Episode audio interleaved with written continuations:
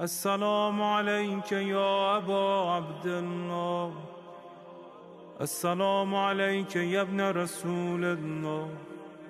السلام عليك يا خيرة الله وابن خيرته. السلام عليك يا ابن أمير المؤمنين. بسم الله الرحمن الرحيم. وابن سيد الحمد لله رب. العالمين والصلاة والسلام على سيدنا محمد وآله الطاهرين.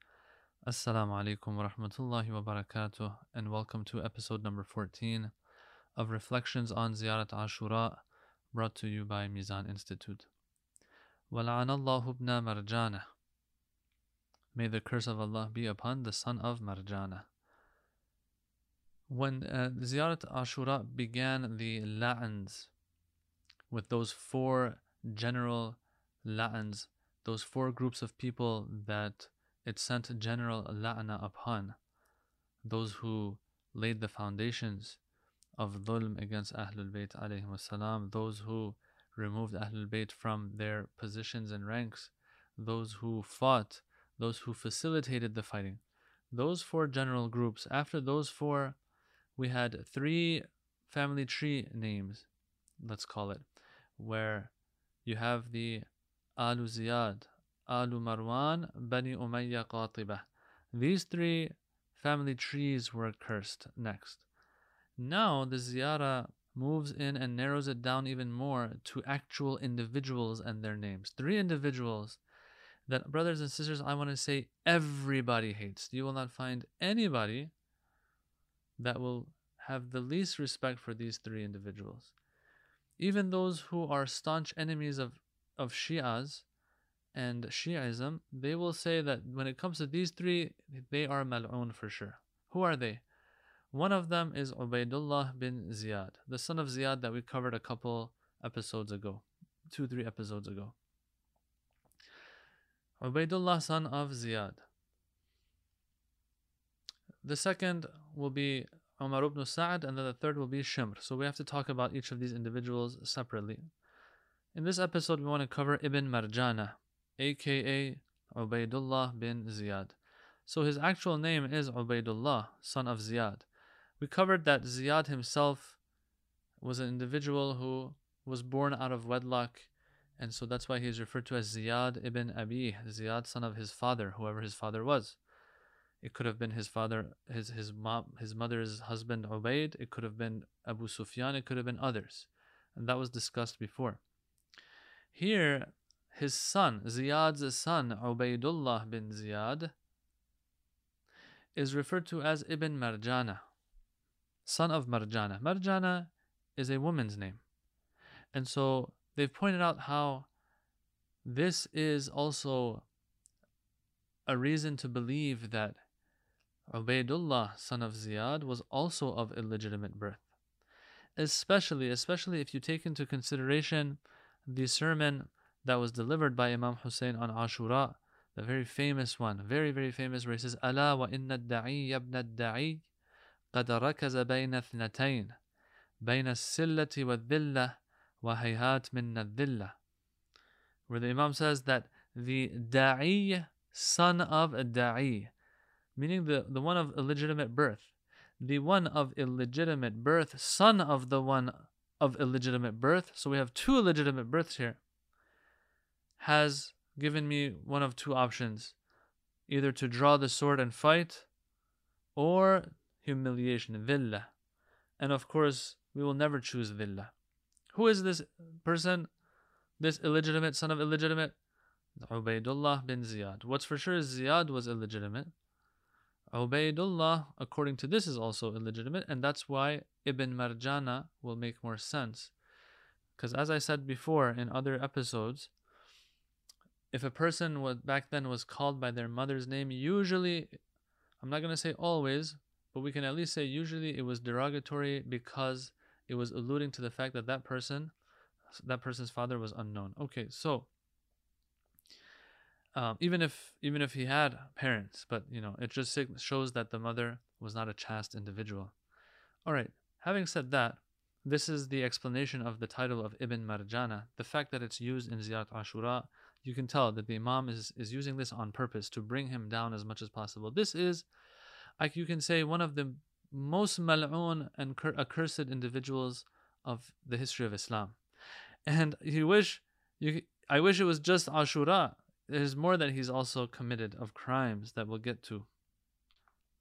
So we don't have much information about him during his father's time. His father Ziyad, who was also a huge tyrant and uh, has a lot of blood on his hands. We don't have too much information, they say, about him during his father's time, other than maybe it's likely that he was somewhat involved in helping his father out in Kufa and Basra when he was um, in charge of those two cities under the rule of Muawiyah. It's after his father's death that we have more information. So once Ziyad dies, Ubaidullah is made the governor uh, during Muawiyah's time. He's made the governor of Khurasan, and then he's made the governor of Basra. Now in Basra, the Khawarij, they were doing their thing. The Khawarij hated everybody. They hated Imam Ali, they hated Muawiyah, they hated everybody. And so, of course, uh, Imam Ali is not alive in this time. And um, so these Khawarij are going to have issues with Muawiyah. This person, Ubaidullah bin Ziyad, who is now governor of Basra, he destroys and exterminates the Khawarij there mercilessly. I'm not necessarily saying this is a crime, this one, because the Khawarij themselves were problematic. The Khawarij are the ones who were behind the assassination of Ali ibn Abi Talib. They're the ones who were behind the arbitration in the Battle of Siffin, which ruined everything, which we don't have time to get into. But all in all, all in all, this is one of those things that he did for Muawiyah. Ubaidullah destroyed the Khawarij of Basra for Muawiyah. Now, interestingly, an individual like this, you would expect them to keep him in power. So after Muawiyah, when Yazid comes to power, it's uh, it's said that Yazid was going to remove Ubaidullah from governorship of Basra, but the political climate of that time didn't allow for such a thing. He needs Yazid needed somebody that would that was merciless and would make sure that he would that he would work in the interest and in favor of Yazid. And so Yazid keeps him despite the fact that he wanted to remove him. So, and this is a time, of course, right in the beginning, you know, when that Yazid is asking for the um, the bay'ah from everybody, including Imam Hussein alayhi salam. So this is a guess that maybe Ubaidullah knew that Yazid wanted to remove him. And so he wants to prove himself even more to Yazid. By doing what? By killing Imam Hussein salam. Even if it means I'm going to kill Imam Hussein, it's worth it because I'll prove myself to Yazid. He won't remove me later. So this is Ubaidullah in Basra. In Kufa, Nu'man bin Bashir is governor. Nu'man bin Bashir, they say he was a softy, or at least a person who was compromising. Um, and so Muslim ibn Aqil, he is in Kufa, he's taking over. We've all heard the story of Muslim ibn Aqil, how Muslim got, gathered all the bay'ahs for Imam Hussein to come to Kufa. And he was representing Imam Hussein till Imam Hussein arrives. Yazid sees that Nu'man bin Bashir isn't doing much to stop this whole thing. Nu'man is just telling the people, hey, as long as you don't draw swords against me, I'm not going to draw a sword against you. What are you talking about? Yazid says. Like, if you don't if you don't stop this, if you don't nip this in the bud and get rid of Muslim Aqil, we're going to have a big problem on our hands later when Imam Hussein arrives at Kufa. So what does he do? Not only does he not remove Ubaidullah from, from Basra, he adds Kufa to the governorship of Ubaidullah bin Ziyad and removes Nu'man bin Bashir. So, what does Ubaidullah do? He takes care of business in Basra. There is one of the uh, representatives of Imam Hussein also in Basra that they had captivated. He makes sure that he is executed, then makes his way to Kufa. When he comes to Kufa, uh, the story is a long one, but in a nutshell, he is outnumbered. Ubaidullah comes in with fear. He doesn't have enough support and supporters, makes his way into the palace, removes Nu'man bin Bashir, sends him away, but is so cunning and just good at what he does that he's able to eventually turn the tables in favor of Yazid and to the detriment of um, Muslim ibn Aqil. And we all know the story how Muslim is, is captured, how Muslim is also executed, unfortunately. He doesn't stop there though he begins killing the heads of the Shia or imprisoning them. The heads of the Shia in Kufa before Imam Hussein uh, is, is arriving.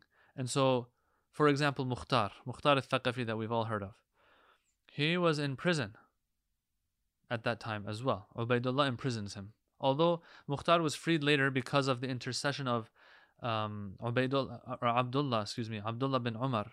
Abdullah bin Umar, son of Umar ibn al-Khattab, he was married to the sister of Mukhtar. So he intercedes and asks Yazid to have Ubaidullah release Mukhtar, and that's what happens. And I think a lot of you have seen the movie of Mukhtar as well. Another individual that is taken in, Maytham at-Tammar, rahmatullahi alayh. Maytham had returned from Umrah, they say, and he is arrested. And they take him to Ubaidullah, and he, of course, Maytham was, was very famous for his love of Ali.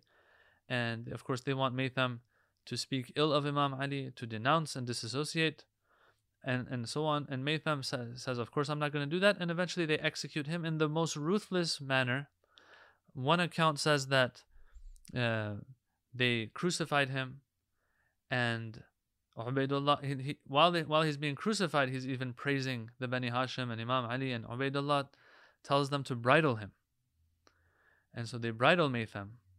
And on the third day that he's up there, they stab him and he says takbir and eventually in the evening blood comes out of his mouth and nose and he becomes shaheed. That's one account. Another account says that they severed his arms and legs and he praised Imam Ali and they cut out his tongue until he became shaheed. So it was horrible the way that Ubaidullah had Maytham at-Tammar killed. So this is the way Ubaidullah is doing his work in Kufa. Is it to prove himself to Yazid? Is it the hate of Ahlul Bayt? Whatever it is, this man is the worst of the worst. So this brings us to Karbala now. He is so involved in the massacre of Karbala that he is going to be the one that is always going to save the day in the sense of people being able to not put the blame on Yazid. Those people who don't want to put blame on Yazid, who is the scapegoat? Who is the one that they can do that to? They can do it to Ubaidullah bin Ziyad. This is something I spoke about in previous episodes as well. There are some people who don't want to put the blame on Yazid. Well, somebody killed Imam Hussein. Who is it? Well, they will they will send their la'na on Ubaidullah. They'll say Yazid didn't want this to happen. But Ubaidullah, there's no way out of it. For him, he's the one that was involved. He's the one who gave the direct command that Imam Hussein be surrounded in Karbala and eventually uh, killed in that manner. So the point I'm trying to make is that there's no way out of it for Ubaidullah. Some people have found excuses for Yazid even, la'natullahi alayh. But for Ubaidullah, no one can find any excuse. That's how much blood is on his hands when it comes to Karbala. So he's the one who sends Hur, he's the one who sends armies with, with Umar ibn Sa'ad, he's the one who sends Shimr, because Umar ibn Sa'ad was still uh, kind of getting cold feet in regards to fighting Imam Hussein. He wasn't sure, and this reached Ubaidullah in Kufa. So what did he do? He tells Shimr to go. He says, You go, and if Umar ibn Sa'ad is, is going to show leniency, you're going to be the one who's in charge. And Umar ibn Sa'ad is going to have to relinquish his position. Uh, this Ubaidullah is the one who commands that the children, the women, they're all imprisoned and brought to him, and he disrespects Lady Zainab and the head of Imam Hussein alayhi salam, and so on and so forth. So this is all in Karbala, but that's not all, brothers and sisters. And th- now we uh, can kind of understand why this person by name is being cursed by the Imams. Um, and uh, especially Imam al Baqir in this ziyarat of Ashura, ziyarat Ashura. After Yazid's death, what does he do? So that's not all, as I said. After Yazid's death, you can say he's the one who kept Khilafah within Bani Umayyah. Why do I say that? Because when Muawiyah II dies, you have a big contender to the, let's call it the throne now, because that's what it's become, unfortunately. It's become a monarchy as if. Who is that main contender? It's Abdullah bin Zubayr, who is seen as a Sahabi of the Holy Prophet. He had seen the Prophet when he was very young. Abdullah bin Zubayr is one of those three that Yazid had pushed for their bay'ah in particular. But Abdullah bin Zubayr had fled Medina before they could do that and get get uh, get uh, allegiance from him. Anyway, after Imam Hussein, after Yazid, he is one of the main contenders to the throne of Khilafah. And so even Marwan that we spoke about a couple episodes ago, Marwan wanted to go and give bay'ah to him because he was making major progress and strides, taking over different cities and getting the the bay'ah of the people. Sometimes by fighting and his people fighting for him, or maybe even sometimes people would just voluntarily give him bay'ah because they're like, okay, there's no one else that we can give bay'ah to. Marwan wanted to also go and give bay'ah to Abdullah bin Zubayr, it has been recorded. What happens is Ubaidullah bin Ziyad tells him, meets up with him and tells him, and discourages him from doing that, tells him not to, and promises Marwan, who is of the Bani Umayyah, to give him bay'ah if he becomes Khalifa. So you have Abdullah bin Zubayr, who is not one of the Bani Umayyah. Of course, the Shi'i school of thought has major reservations in regards to him, and he is very controversial as well, as well and we do not see him in a positive light. Abdullah bin he had problems with the Ahlul Bayt. Anyone who has uh, seen that movie of Mukhtar will see, has even seen in that movie how you know how much hate he had for the Ahlul Bayt. Um, I'm not saying that we're basing our history on the movie. I'm just saying that it's even shown there. But yes, uh, it's very obvious. Everyone knows that, at least in the Shi'i school of thought, we know and believe that he had major issues with Ahlul Bayt. Anyway, let's not uh, let's not go off track too much. Marwan wants to go and give bay'ah, and with that bay'ah, the Khilafah would have left the hands of Bani Umayyah altogether and gone to Abdullah bin Zubayr and his clan. I'm not saying that it would have necessarily been better, but Ubaidullah bin Ziyad is the one who doesn't allow that. And through his promises, gets Marwan to go and get and take over the Khilafah. So now you have Abdullah bin Zubayr in Mecca you have Mukhtar in Kufa, and you have Marwan bin Hakam where? In Sham, in Damascus. All of them are contenders to the Khilafah now. While Marwan is Khalifa, and as I said two episodes ago, Marwan was Khalifa for just one year until one account says his wife killed him, one account says he, says he was poisoned. But um, during his time as Khalifa, the Tawabun, they rose. The Tawabun were those repenters, so to speak. They, the ones who didn't aid Imam Hussein from Kufa and regretted it later. And so they said, we're going to rise, we're going to revolt, we're going to fight the Bani Umayyah till we die, no matter what. There is no turning back for us. So Marwan, he tells Ubaidullah bin Ziyad to go and destroy the Tawabin. And as, a, as an incentive, promises him to give him all of Iraq and give him power over Iraq. So Ubaidullah wants to do this, but before he does, Marwan dies. But Ubaidullah goes through with this and he does destroy the Tawabin and really he exterminates them. Um, and then from there he, he went on to send an army. Ubaidullah sends an army to fight Mukhtar's army. And that army was defeated against Mukhtar. But Ubaidullah doesn't give up. Ubaidullah himself goes with another army against the army of Mukhtar. And then it is there that Ubaidullah is sent to Jahannam finally. In this battle, the son of Malik al Ashtar, Ibrahim bin Malik al Ashtar, um, in this uh, this army of Mukhtar is led by Ibrahim bin Malik al Ashtar, and Ibrahim finds Ubaidullah somewhere and kills him and puts an end to the life of this evil villain of Islam, this enemy of Allah subhanahu wa ta'ala, Ubaidullah bin Ziyad, that everyone agrees, everyone agrees was a tyrant and is mal'oon. Now this Ubaidullah is the son of Ziyad.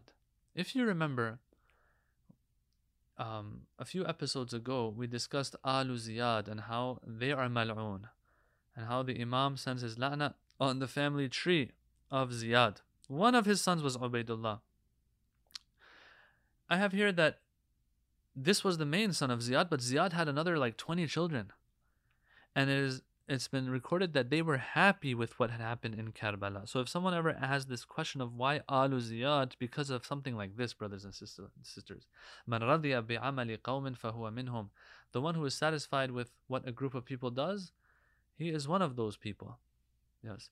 So going back to this Ubaidullah, he has been singled out, of course, because of his very, very significant and prominent role, negative, of course, prominent role in Islamic history, in Karbala, before Karbala, after Karbala, and all of that. We seek refuge in Allah from such a fate. Walhamdulillahi Rabbil Alameen. Wassalamu alaikum wa rahmatullahi wa barakatuh. الحسين وعلى علي بن الحسين وعلى أولاد الحسين وعلى أصحاب الحسين.